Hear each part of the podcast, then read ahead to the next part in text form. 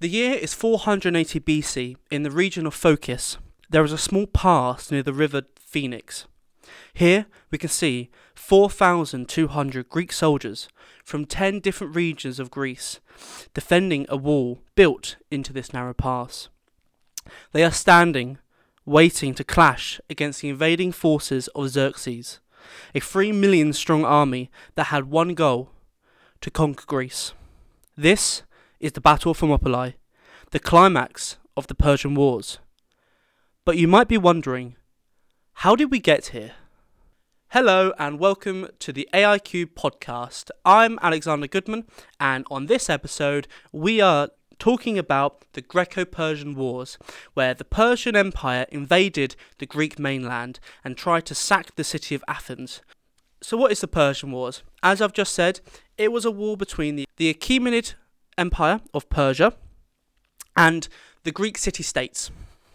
This war lasted from 499 BC to 449 BC, and it was fought over many different areas, including Greece, Macedon, Asia Minor, Thrace, and then later on, even Egypt and Cyprus.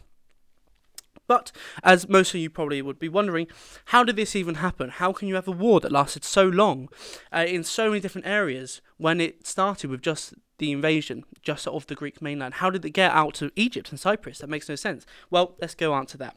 So, the start of the conflict occurred when Athens persuaded an Ionian Greek settlement, which is uh, a Greek colony inside Asia Minor that was established by Greeks and then got taken over by the Persian Empire, and so the Persians then in, placed their own rule onto that onto that that Greek colony. Well, Athens persuaded them, the Ionian Greeks, to rebel against the Persian rule that had been established by Cyrus the Great when Asia Minor was conquered. However, during this time period, Cyrus actually died, and so King Darius came up, who was a new king of the Persian Empire, and he decided to respond to this, and he went to quell this revolt in 499 BC, which is the start of this war. So he went over there and he started subduing the Ionians. However, he sought revenge on Athens for causing this rebellion and causing such problems in his empire. So he wanted to go over and take revenge on the Athenians and sack their city effectively. And so that meant the invasion of Thrace happened in 492 BC. So Thrace is an area just above Greece, uh, next to Macedon, uh, where modern day Istanbul is. Um, at this time period, it was quite a tribal area. There wasn't a lot of well established cities there. During this invasion of Thrace, then, Darius managed to reclaim his authority over the areas of Thrace and Macedon, but he never made it into Greece itself. With the ending of his campaign, gathering what he had in Macedon and Thrace, he decided that that wasn't enough. And then on his next campaign, he decided he was going to reach Athens and he was going to invade with the intent of actually making it to Greece this time. So on this campaign, Darius made really good progress. He went to the coast of Asia Minor, modern day Turkey, and he island hopped around the islands of the Aegean to get to the Greek mainland. And as he went through these Greek islands, he conquered and subdued most of them. He'd done really, really well, but his problem was when he landed inside Greece itself. See, when he landed, he landed in an area called Attica, which is the region around modern day Athens. And it was effectively a polis of Athens. And I'm going to explain polises later on in more depth, but quickly right now, a polis is effectively an area around a city which that city has complete control over.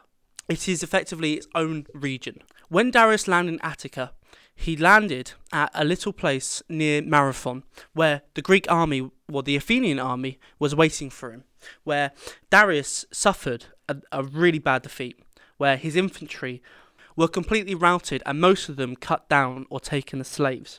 Later on, in 486 BC, Darius dies while preparing to quell another revolt, but this time in Egypt. This meant Xerxes then rose to the throne. And after he dealt with the Egyptian revolt, he turned his attention back to Greece. And eventually, after four years of detailed planning, Xerxes, Xerxes' forces assembled at the town of Abydos, which is the town closest in Asia Minor to um, the Hellespont in Greece. The Hellespont is a strip of water between modern day Turkey and nowadays Greece. Um, and at that point, it was under the kind of uh, region of Thrace. Uh, but it's a really small strip of water that was very important for trade and for getting from the Black Sea into the Mediterranean. So, what Xerxes did to get over this Hellespont was he created a floating bridge made from boats, and this is very famous in history. He tied boats together, one after another, to make a bridge to cross it. He didn't sail across it, he walked his army across this bridge, which was a massive feat for the time. And at this point, Xerxes, Xerxes' invasion had begun. It is, th- it is at this point where we now see the first resistance from the Greeks as a united state. Their first conflict happened at the Battle of Thermopylae, where Xerxes and his three million man army, which is now contested, um, we get three million from Herodotus. Um, however, it's not always believed that this is an accurate number, and it is also the uh, the Greeks are also not to think of an uh, be an accurate number either. But uh, I'm going to run with it because this is what Herodotus says, our ancient source. The Persian army marches with Xerxes through the pass of Thermopylae to meet its foe that is waiting there, a unified section of Greece.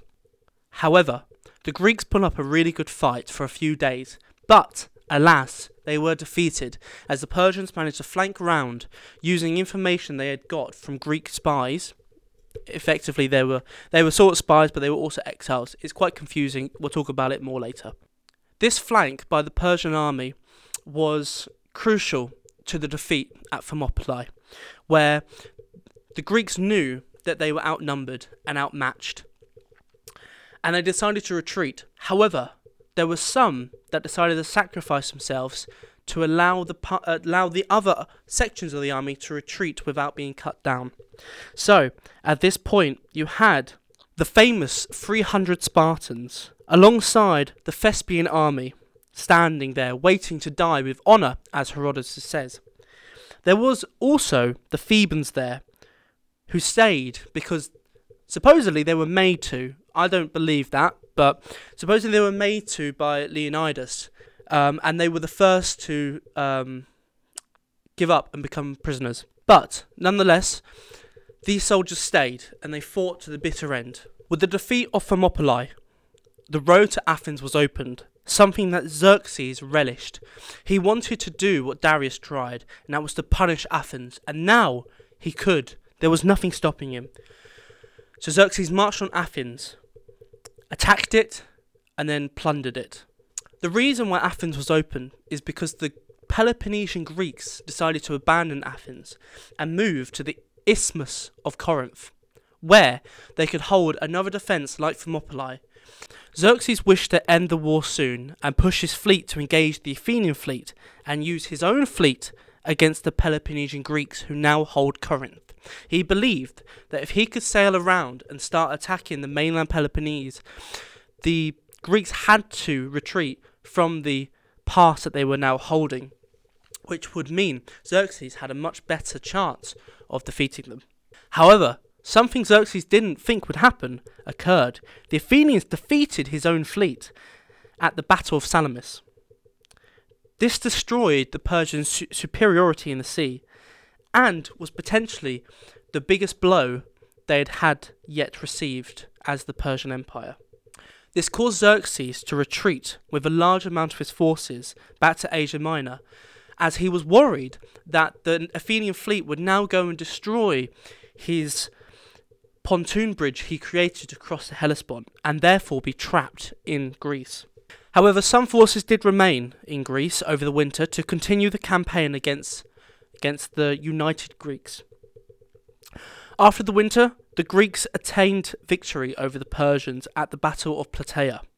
At this point, the war started to turn, with the Greeks becoming aggressive. They managed to force the Persians out of Greece completely, as well as Macedon and Thrace. With these victories, the Greeks then continued their ambitions and they formed a Delian League where Athens and its allies created a structure much like per, uh, Sparta had with uh, the Peloponnesian city states. The Delian League then pushed on and continued the conflict with Persia. However, at this point, the Spartans and the Peloponnesian League decided to not inju- uh, not join in with this endeavor, as they believed the purpose of unifying as the Greeks was purely for defense, and now Athens and the Delian League had evidently shown that they wanted to go onto the offensive outside of the Greek world, which the Spartans and Peloponnesian League could not back. The war, therefore, between the Delian League and the Persians continued for some time, with the Delian League eventually fighting in Egypt and Cyprus.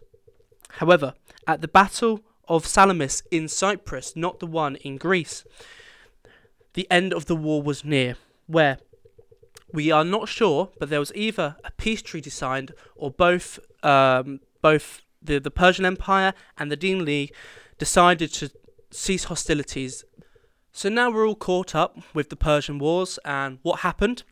Let's start trying to think of what we can learn from this and how uh, this account of history can uh, can teach us about how these two societies worked. So let's start with the Greeks. So one of the main things about the Greeks, which is interesting during this episode, is the fact that they unified together to expel the Persian forces from the Greek mainland. And that shows us two things. It shows something about the Greek identity and then how Greeks work together. So the Greeks typically organize themselves in individual city states, and these are called polises. And I'm going to explain this now. I talked about it earlier. So a polis is effectively a city. So, for instance, Athens, where everyone inside that city is part of this polis because a polis is not just about a geographical location like a city it's also a political entity where they uh, where Athens has control over the people in that place because they are Athenians different to like let's say Spartans they're both Greeks but they're they're in different polises so they have different control and they have different political alignments and it's this manner of polis systems where the Greeks would categorize themselves and see each other. So, for instance, if I was a Corinthian, I would look at someone who's a Spartan and I wouldn't say we are both Greeks. I would say I'm a Corinthian and he's a Spartan. We are different. And we're from different regions and we have different politics and different political ideologies. However, saying that, what is interesting is during the Persian Wars, this isn't the case, where different polises could look at each other and be like, we are not the same, but still recognize they are Greek and then unify under this Greek identity, not just their own polis identities, which was previously the case. So, why is there this shift and change in the political organization of the Greek world? Um, because during the Persian Wars, what would happen before is that let's say the Peloponnesian League, if if they had a, a victory in a uh, in a pitched battle, it wouldn't be so much like the Peloponnesian League won or the Greeks won. It would be that city state inside of it. So let's say Sparta. Sparta would be put down as the the victor, not the league as a whole. It was still very individualized. However, this is a shift now where, for instance, the Battle Marathon, although it was an Athenian win, it was recorded and celebrated as a Greek win. That change of individuality and the separate identities changed to this now unified ethnicity of being Greek. I would argue that the reason as to why the Greek city states united against the Persians was purely for defensive reasons. It was only when the Persian Empire attempted to invade the Greek mainland itself that most of the city states became active in the war. They weren't, uh, on Darius's invasion, they weren't participating as Darius had only got to Thrace and Macedon. It was it's clear that the distinction of when this uni- united group happens is when there's a threat to the Greeks city states themselves. And it's also seen by on the expulsion of the Persians from Greece, it becomes clear that the primary function of the League was to defend from the Persian invasion, because the Spartans and the Peloponnesian League decided to end hostilities with Persia and not continue the war, while the Delian League, very interestingly, continues to harass the Persians outside the Greek world, um, specifically in Cyprus and Egypt. So you can see there's now a division where this unified Greek state had become back to its sort of interchange in politics where they would use their polis states independently from each other. They are no longer agreed on a purpose or a function of the war. So that begs the question if the Greeks only band together against the Persians in order to defend against evasion, what were they defending? So it's clear that from well, I believe it's clear that it was for defensive purposes because half half of the participants decided to stop when Greece was no longer under threat. But that does pose the question: Are they are they defending Greece as a geographical location, like the whole of Greece? Are they do they care? Do people care about all the other city states inside of Greece? Or have they got alternative reasons for doing it? Is it a much more selfish reason or a polis driven reason? Are they doing it for their allies? Are they doing it for themselves? Or, alternatively, is there a much more abstract reason? You know, there's a few things that it potentially could be. I would argue that the Greeks are defending and allying themselves against the Persians, not to defend a Greek state, because there is no Greek state. This is the first time we've seen them band together, so it's it's clear that there is actually no infrastructure there for this to continue. Um, there is no Greek state. There are just the Greek people, but I don't think that's why they're doing it. I also don't think they're doing it to protect allies because. For instance, Sparta and Athens have a very heated history and they are full of hostilities, or even Sparta and the Argives. I don't think that they would unite together to expel this enemy because they were looking out for each other, because in no other time in history do they do this. This is a strange abnormality. Um, so I don't think it's that either. What I believe it is, is that the Greeks are banding together to protect the Greek way of life and more specifically Greek autonomy, the ability for the Greek city states to rule themselves.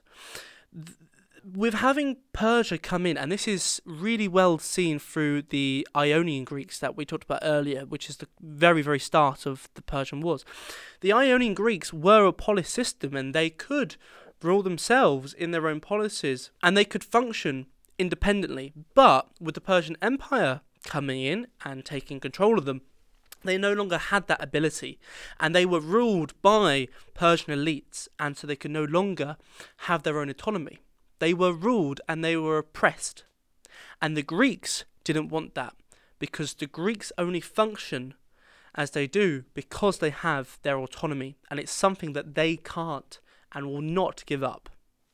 Alternatively, it could not just be having the idea of having their own autonomy, but it could also be about defending Greek culture because we know that the Persians and the Greeks are very different in cultures and they have different characteristics and they have different ways of functioning. Their court systems are different. Their the way they maintain themselves is very different. The way they enact themselves and their morals are different.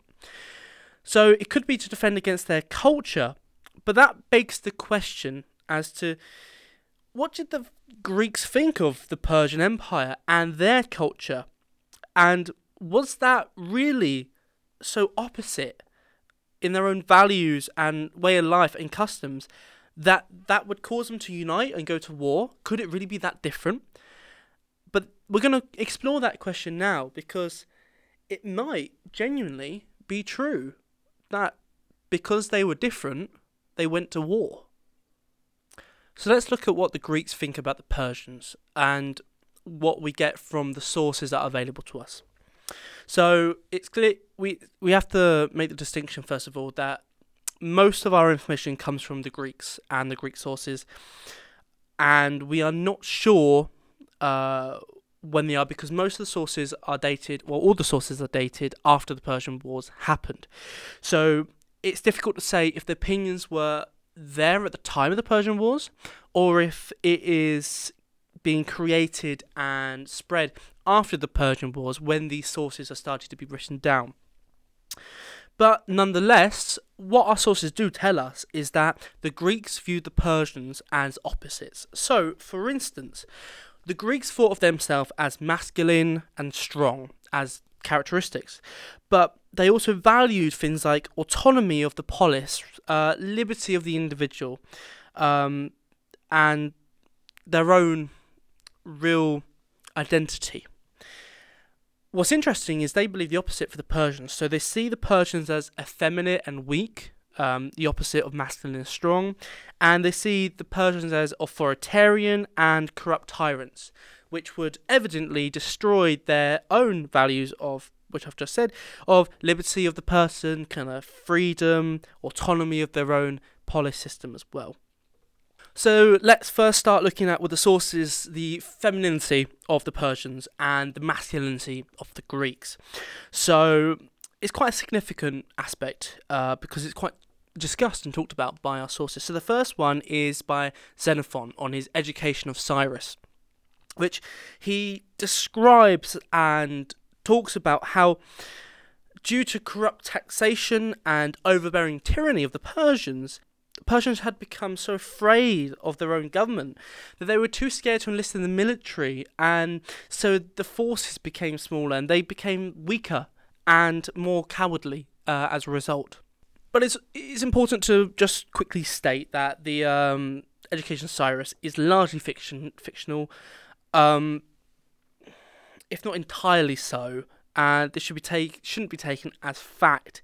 Instead, it shows us how Greeks viewed pay, uh, Persian society, um, or at least how Xenophon viewed it. This may not be something that was widely believed. Um, Xenophon was a Greek who wasn't actually paid by the Persians when he was a mercenary. So there are definitely things that could bring him to be biased, and we have to take this account with a pinch of salt. Um, it could be it it could be uh, could be real and what he's saying could be true, but it could be exaggerated. Or alternatively, it could be all fictional. We don't know. Another source we have is Arrian's Anabasis of Alexander the Great, where it was made quite a while after uh, the Persian Wars. It was created in the second century AD, um, and so evidently is quite quite far into the future after this event. And he doesn't specifically talk about the Persian Wars itself, but he references them. So at the Battle of Issus, Alexander gives a pre battle speech, which is very common, uh, in which he plays on the idea of the Persian femininity, which is evident also in Xenophon. And how the Greeks are much stronger and braver than they are, and so they must win. They there's no way they can lose because the Persian Empire is just full of cowards, and of course the Greeks are strong and and true. And so he plays on this um, quite effectively, and in the end they do win the battle. So what he what he actually says in the text, though, I'm going to read it out uh, word for word. So just bear with me. So so Alexander, in his speech, says that the Persian army would be no match for his Macedonian army in bodily strength or resolution, and that his enemy, who was the Medes and the Persians, had long lived luxurious lives and were not equipped for war um, like the Macedonians or Greeks. The Macedonian Greeks were hardened men, and the Persians were soft. They they had every, they had the comfort there. They didn't have to work for it, but the Greeks did, and that made them stronger, not just uh, strong as physical, but stronger mentally and and characteristics wise. So, our third and final source is Plato in the Laws, where he describes how the Persians are in a very similar way to the other sources, in which he says that the Persian rulers were off, often so decadent and corrupt and tyrannical. So, he refers to this, and this is a quote, this is not me saying this, but womanish education. Um, as the reason for this, further associating them with femininity rather than masculinity, which back then, femininity was definitely seen as a negative. At least in Greece, we don't know about other areas, but at least in Greece, masculinity was far, far superior. So now we'll go to not the masculinity anymore. We're going to go to the tyranny of the Persians and the lack of liberty among their citizens compared to the Greeks, who are fully autonomous, as we believe. So again, we see this in Xenophon and Plato. So Xenophon, in his Education of Cyrus, writes that the reason for this cowardice and weakness of the Persians was because the people feared the tyranny and corruption of their rulers. This Xenophon attributes to the corrupting influence of wealth and power that the Persian elites were exposed to from a very young age, which caused them to become decadent and immoral. Thus, they could not govern themselves correctly because the Persian Empire, as we know, had such vast amounts of land. It went from Asia Minor all the way to Bactria, which is nowadays Pakistan and Afghanistan. That that sort of region. So they had a lot of variety in their empire, which uh, was could be easily traded around, um, and there was a, a huge amount of wealth, which is seen by when Alexander the Great, later on, not in the Persian Wars, but when Alexander the Great defeats uh, Darius, he finds his treasury. So in Darius's bedroom in one of his notorious cities, he finds 10 times the amount of money that Athens would make annually in its peak prime period, which is incredible, just laying around in his bedroom. This is the sort of wealth that is being accumulated in Persia compared to the Greeks. And this is what Xenophon's playing on as how they couldn't function correctly with organizing cities and governing because when there's money, there is corruption. And so they were not seeking to be the best that these could be, but just to be the most wealthy. Plato also picks up on this idea that Xenophon was on about, um, about the Persians being tyrannical and not being able to uh, lead and govern correctly. And he believes that it comes back from what he describes, and this is quote again, from the womanish education that the Persians have. He believes that it gives these this education gives some elements such as the femininity and the others that we previously talked about, which means that they are corrupt and less powerful morally to be able to make decisions that the Greeks would evidently be able to do. Plato even goes as far in his laws because uh, the the way that his book works is it's it's about how best to govern and to rule and laws to enact and such and such. And he uses the Persians as an example of how power goes too far and how tyranny, ty- tyranny and corruption can lead to the downfall of societies. So, with having multiple people really pushing this idea of the Persians as corrupt and um, not being able to govern correctly, you really do get an idea that this this actually could be quite an ingrained idea, and it could, you know, in a way, be quite truthful that the the method of governing between the very autonomous polis states of the Greeks compared to the massive empire uh, where power is delegated down to individuals of the Persian Empire. It may be at this time the conception that th- the Greeks, I've got a superior um, uh, governing mechanism, could definitely be about and could could evidently be a rife ideology, an idea that's been spreading around the Greek world. So now we looked at the Greek opinion on Persians. Let's flip this around. Let's look at the Persian opinion on the Greeks um, and themselves, which will be quite interesting. So, unfortunately, it is difficult to say with certainly how the Persians view the Greeks. It is easy to say that they probably would have disliked them, at least during the Persian Wars, because I mean, they're at war, they're killing each other. Surely they must dislike each other but we lack, to my knowledge, any sources or written sources that actually put the Persian point of view um, to provide any kind of depth or substance to this. It's all assumptions at the moment. Um, the other thing that is easy to say is that the Persians probably didn't view themselves as corrupt or tyrannical and feminine as such.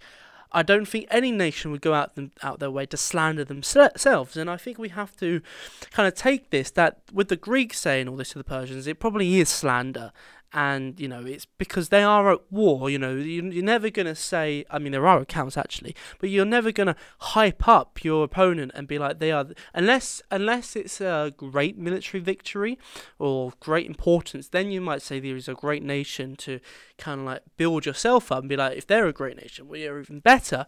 But it's clear that that's not the case and the Greek Greeks have decided to instead say that they will be squashed and crushed because they're just not as good so, uh, let's be honest, the Persians did not think this of themselves. They probably thought the opposite that they were the if they believe if they also have the same values as the Greeks, they probably thought that they were the masculine ones and the and the liberty holding ones and stuff like that. They probably idolized their own culture and systems of governments just as the Greeks did their own. This is all well and good then, but what does this tell us about history and how to better understand history? Well, it is clear from this that the Greeks started to categorize themselves and the Persians as you know, effeminate and such, but also they looked at themselves and they categorized themselves now as Greeks, not so much individual polises. While this doesn't last too long about feeling uh, that the Greeks are Greeks and not polises, it, it does run a question up, and that is what makes a Greek a Greek because we've not seen this before. This is the first time it arrived, so it'll be interesting to see what why why do they think they're Greeks, and what is it of that that is important for them to be Greeks? Can someone who's not a Greek be a Greek, and can someone who's Greek not be a Greek because they haven't got certain characteristics? We'll, we'll delve into this. The Greek perception of the Persians in the accounts that we have previously discussed highlights the aspects of Persian culture which the Greeks disliked and condemned. And this allows us to see what the Greeks valued in their own own culture. Like the previous uh, podcast, uh, we're talking about how they looked out to look in. So they're looking at the Persians to see what they don't like, to then see what the Greeks really do like. Going back to our question, though, what makes a Greek a Greek? So we see through the Greek perception of Persia that a Greek was a Greek because their social society idealized bravery, strength, masculinity, liberty, you know, the such. In other words, everything they claimed the Persians were not. Thus, a Greek is a Greek because they're not Persians. We'll explore this. So, this is obviously far too simplistic to generalize, um, as there are plenty of non Persians who are not Greeks, but this highlights something that is a trait of humans the desire to categorize each other via it be cultural ethnicity this time. You know, but there's also many other ways in which this could happen. I'm sure, you know, all you back home are very familiar with this. This idea is I am Greek because I'm not something else, which is this categorizing idea, is a theme that emerges throughout Greek literature, and particularly um, historical works, which we will not really have enough time to discuss now in this podcast, but it will probably crop up again in future podcasts. Um, so this then culminates into a final question, which I probably won't be able to answer, so I'm going to leave it for you guys to answer instead. So, how do you categorize yourself? What are the defining qualities of your identity? And who is excluded from the group you are in? You know, these questions are hard to deal with um, and hard to answer as they deal with the core aspects of human nature uh, itself. However, it is these kind of questions that study of history and classics really seeks to answer. Um, hopefully, after a few more episodes, we might collectively be able to answer this question as a whole as we look at different societies, see how they categorize themselves and they see themselves. We might get a better understanding of how society worked, but also when cultures clash and cultures meet, how do their differences play out? And is that categorization a really big element of it. Thank you very much, everyone, for listening. This concludes this episode. The Persian Wars are really interesting, and we've gone through quite a theoretical idea of it. So, if you are interested uh, in any reading on this subject or doing your own research, then I would really recommend you go and read these articles. The Impact of the Persian Wars on Classical Greece by P.J. Rhodes. And there's a brief discussion on this subject in the article Aeschylus Persians via the Ottoman Empire to Saddam Hussein by Edith Hall, which talks about the difference between Western and Eastern cultures cultures through history. And at the start, there is a bit about the Persian and the Greeks and their cultures clashing.